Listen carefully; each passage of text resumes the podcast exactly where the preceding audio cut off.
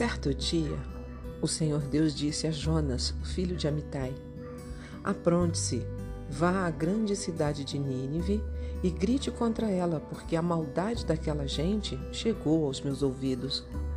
Jonas se aprontou, mas fugiu do Senhor, indo na direção contrária. Ele desceu a Jope e ali encontrou um navio que estava de saída para a Espanha. Pagou a passagem e embarcou, a fim de viajar com os marinheiros para a Espanha, para longe do Senhor. No entanto, Deus mandou um forte vento e houve uma tempestade no mar. Era tão violenta que o navio estava em perigo de se partir ao meio. Os marinheiros ficaram com muito medo, gritavam por socorro, cada um ao seu Deus.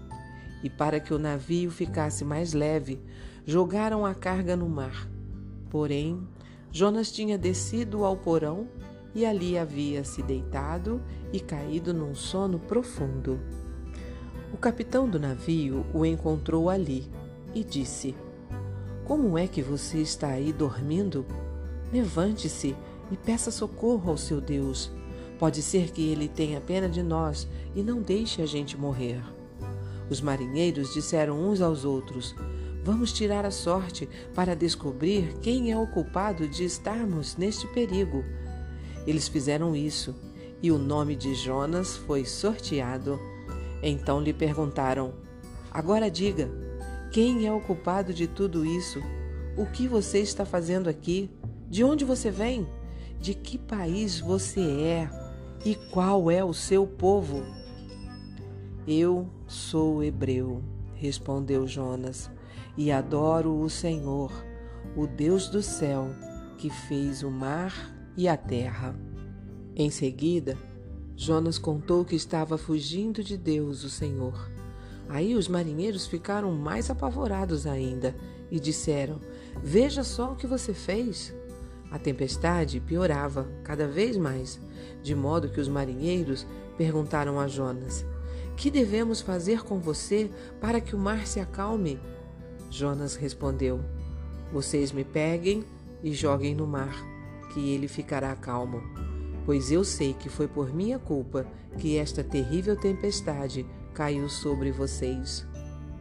Em vez de fazerem isso, os marinheiros começaram a remar com toda a força, tentando levar o navio para a praia.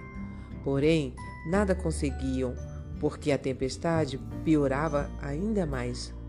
Então, oraram bem alto assim: Ó oh Senhor Deus, não nos castigues com a morte por tirarmos a vida deste homem, pois és tu, ó Senhor, quem está fazendo isso e o que está acontecendo é da tua vontade. Em seguida, os marinheiros pegaram Jonas e o jogaram no mar. E logo o mar se acalmou. Eles ficaram com tanto medo do Senhor que lhe ofereceram um sacrifício e lhe fizeram promessas. Esta é a história do profeta Jonas. Encontra-se no primeiro capítulo do seu livro. E eu Sou Ruth Maciel. Quero ler para você uma mensagem do presente diário. O título de hoje é O Outro. A história do profeta Jonas é muito contada para crianças, principalmente por causa da parte em que ele vai parar na barriga de um grande peixe. O primeiro capítulo, que fala da tarefa que Deus dá a Jonas, pregar na cidade de Nínive, e da tentativa do profeta de fugir disso, realmente prende a atenção. Mas normalmente não se enfatiza que as consequências da decisão de Jonas acabaram afetando outras pessoas e não somente ele mesmo. Os marinheiros que estavam no navio não conheciam Jonas nem o Deus dele. Ainda assim, sofreram com a ira e o poder do Senhor. Tiveram de passar por uma grande aflição um temporal imenso, só porque aquele homem que estava ali dormindo havia desobedecido ao seu Deus. Provavelmente Jonas nem pensou no que aconteceria se desobedecesse ao Senhor. Talvez tenha imaginado que poderia sair de fininho, sem ser percebido, e que tudo ficaria bem. ninguém precisaria saber da sua desobediência. O problema é que não podemos fugir de Deus. Além disso, quando desobedecemos, não somente nos sofremos, mas muitas vezes trazemos problemas também para outras pessoas. Felizmente, pela misericórdia de Deus, vemos que, apesar da força da tempestade, os demais homens que estavam no barco acabaram conhecendo o Senhor. Em sua desobediência, Jonas ainda serviu de instrumento para que outros testemunhassem o poder e a graça de Deus. Quando Jonas é jogado no mar, o temporal passa, e aqueles homens que não tinham culpa nenhuma na fuga do profeta agora veem o poder do Deus Criador e o adoram.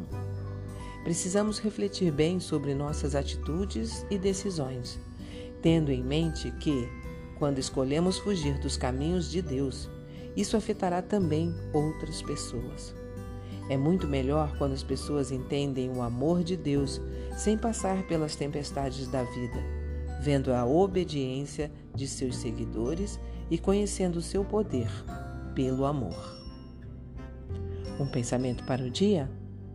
Obediência a Deus demonstra não só amor pelo Senhor, mas também respeito e carinho pelo próximo.